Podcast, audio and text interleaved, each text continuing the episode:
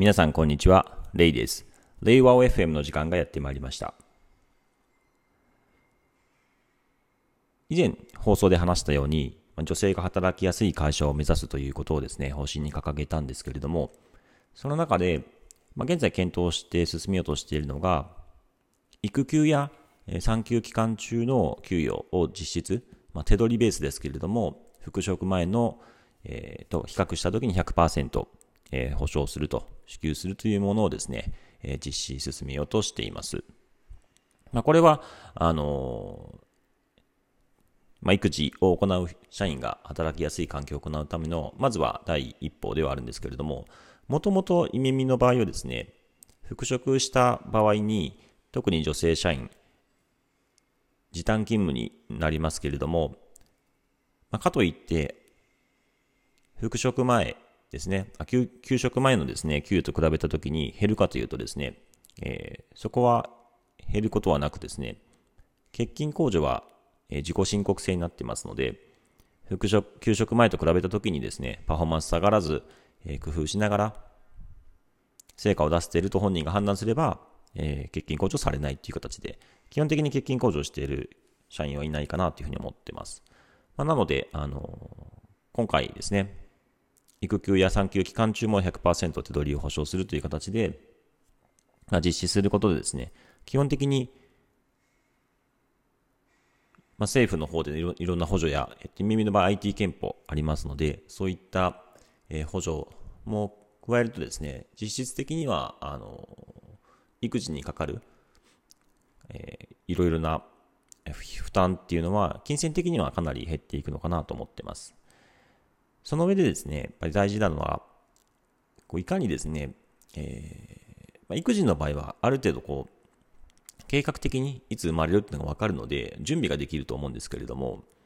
その生まれてからの方が、えー、また大変な部分も増えてくるかなと思ってます。やはり、あの、共働きの場合は、えー、奥さんも旦那さんもですね、仕事をしながら育児をすることになりますので、そこで、やはりあの生産性下がってしまうっていうのは、えー、致し方ないのかなと思ってます。夢見の場合は在宅勤務を継続しますので、ある程度育児のサポートを、えー、まあ、男性社員の人も手伝うことはできるんですけれども、その上で、まあ大切なのはですね、根本的には、まあ、育児に関わらずですね、いろんな家庭の事情によって、こう、時短になったりですとか、えー、一定期間、働けなくなったとしてもですね、組織がそれにこう耐えられる状態、それを作っていくことが根本的に大事であり、それができるようになればですね、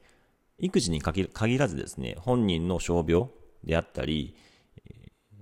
あるいは介護とか看護、ま、そういった問題に関してもあの対応することができるので、包括的に考えていくべきかなっていうふうに思ってます。でそう考えたときに、大きく2つやはり考えないといけないなというふうに思っています。で、一つはですね、耳で展開している広報支援チームという構造ですね。職能ごとのグループですね。職能ごとにまとまっているグループに対して、必ず広報支援チームとして、テックリードチームと呼ばれるチームを編成していて、そのテックリードチームはですね、特定のプロジェクトやプロダクトにこう関わらずですね、え、一定のバッファーを設けてですね、あの、何かあった時にすぐに機動的に支援できるように稼働をですね、あらかじめ開けているんですね。そのテックリードの体制っていうのを強化していくことで、この、まずはですね、何かあった時にもですね、サポートできる構造を作っていこうと思ってます。もう一つはですね、やはりこのローテーションかなというふうに思っています。育児の中で、や介護とか含めてですね、やはり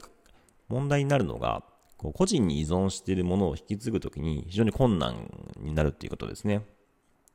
で、これはいくつも社内でも見てきていることなんですけども、特にですね、とその個人依存に起きやすいのが、例えば、業務仕様などを理解する必要があるアーキテクトやサーバーサイドエンジニア、あるいは、えっ、ー、と、まあ、多くの場合ですね、なかなかペアで、ペアワークがしにくいですね。えプロジェクトマネージメントの役割を担当している人。で、こういった人もですね、いかにこうローテーションしていくかっていうのが大切になっていくんですけれども、一つ考えられるのが、例えば、そのあるプロダクトとかプロジェクトに専任でずっと関わる中で、業務知識とかに習熟していったり、顧客との関係性っていうのもですね、成熟化していったりする中でですね、その生産性上がってもちろんいいんですけれども、こうローテーションを行う難しさっていうのがどんどん高まっていって、ローテーションできなくなるリスクが高まるんですね。で、これをどう解消するかって考えたときに、何かこう危機的な問題があったときに、もうどうしてもローテーションしないといけないっていう形で、その危機、危機駆動ローテーションみたいな形でやってしまうと、これは問題なんですね。で以前ですね、こう計画的なローテーションの方法っていうので、チェーンストアマネジメントのですね、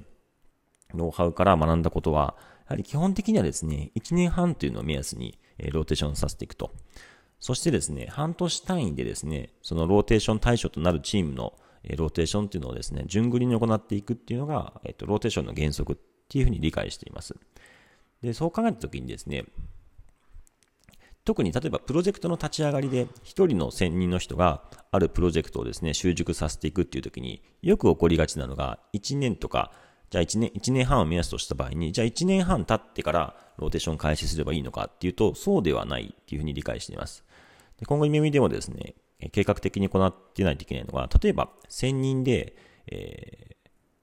あるプロダクトに関わる場合に、1年半を目安、あるいは長くても3年っていう中でのローテーションをしていこうとしたときに、じゃローテーションしま、そろそろしようっていう時に考えるのではなくてですね、この将来のローテーションの実現可能性を高めるにはですね、専任である人が、こう、プロダクト、プロジェクトに参画した時にですね、半年、半年単位で新しいメンバーを投入していって、すでにですね、専任で関わっていた人が、例えば1人月、毎月使っている場合に、半年後に新しいメンバーが参画して、1人月参画していた先行で専任担当している人がですね、例えば0.8に稼働を減らして、で、新しく入ってくる人が0.3などを減らし、えー、増やしていくと。まあ、オーバーヘッドがあるので、一部、えー、そこはですね、控除して考えて、少しまあ、あの割増しで、えー、稼働のアサインした方がいいとは思うんですけども、まあ、いずれにしてもですね、こう、お互いですね、えー、専任ではなくてですね、ペアの体制を作っていくっていうことが重要になっていくっていうことですね。で、またですね、同じように半年さらに経過して、まあ、プロジェクトのスタート時から1年経った時にもですね、またさらにですね、えー、1人追加していくという形でですね、こうどんどんどんどんですね、こう複数のメンバーがチームとしてですね、えー、マネジメントならマネジメント、あるいはアーキテクトであればアーキテクトの役割っていうものをですね、できるように、こうメンバーを増やしていくことによって、将来ですね、何かあった時に引き継げるローテーション可能性を高めていくっていうのが重要になってきます。またその際にもですね、単に闇雲に人を増やすのではなくて、すでに入っている専任の担当者にとってですね、少しあの不足している部分とか、弱い部分とか、えー、苦手な部分とか、例えばそういった部分をフォローする形で、えー、入ってもいいと思います。そういうことによってですね、よりチームでやっていくメリットが出てくるなというふうに思っています。この形、このような形でですね、計画的なローテーション、えー、ですね、を行っていくにはですね、一つはですね、えー、プロジェクトに関わるスイッチングコストっていうところの切り替えの、えー、習熟を、えー、行っていく必要がありますね。例えば、プロジェクト A っていうのに0.8人月、プロジェクト B に0.2人月っていう形で、1ヶ月あたりのその稼働っていうのをこう分担したときに、そのオーバーヘッドですね、切り替えコストっていうのが発生しないようにタスク管理であったりとか、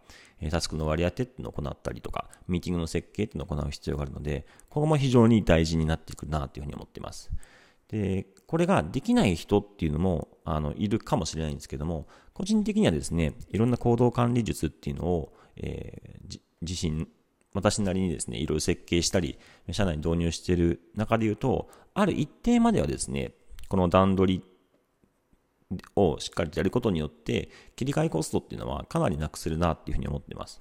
ただですね、こう、新しいプロジェクトって A と B っていうのを全く新規のプロジェクトを両方同時にスタートさせると、これなかなか大変なんですけれども、一定例えばプロジェクト A というものに関して習熟してきたタイミングで、プロジェクト A の稼働を1人月から0.8人月に下げ、で別のプロジェクト B というものを0.2人月として新たに兼務し始めるっていうのは、これはおそらくやりやすいっていうふうに思っています。そういったまあタイミングっていうのも非常に大事にはなってくるんですけども、根本的には、あの、一つのプロジェクトにこう専任でやるのではなくて、複数のプロジェクトを兼務してやっていくと。いうことをなるべく多くの人がやることによって、こういつでも機動的に、まあ、ローテーションを行えることができるので、まあ、今後のですね、安定した、えー、まあ、そうですね、働き方っていうのをこう確保していくにはですね、このローテーションっていうのを実施していくことが非常に大事だなというふうに思っていますので、ここは強く推進していきたいなというふうに思っています。え、本日はですね、育児や女性社員ですね、行う人が働きやすい環境を作るにはについてでした。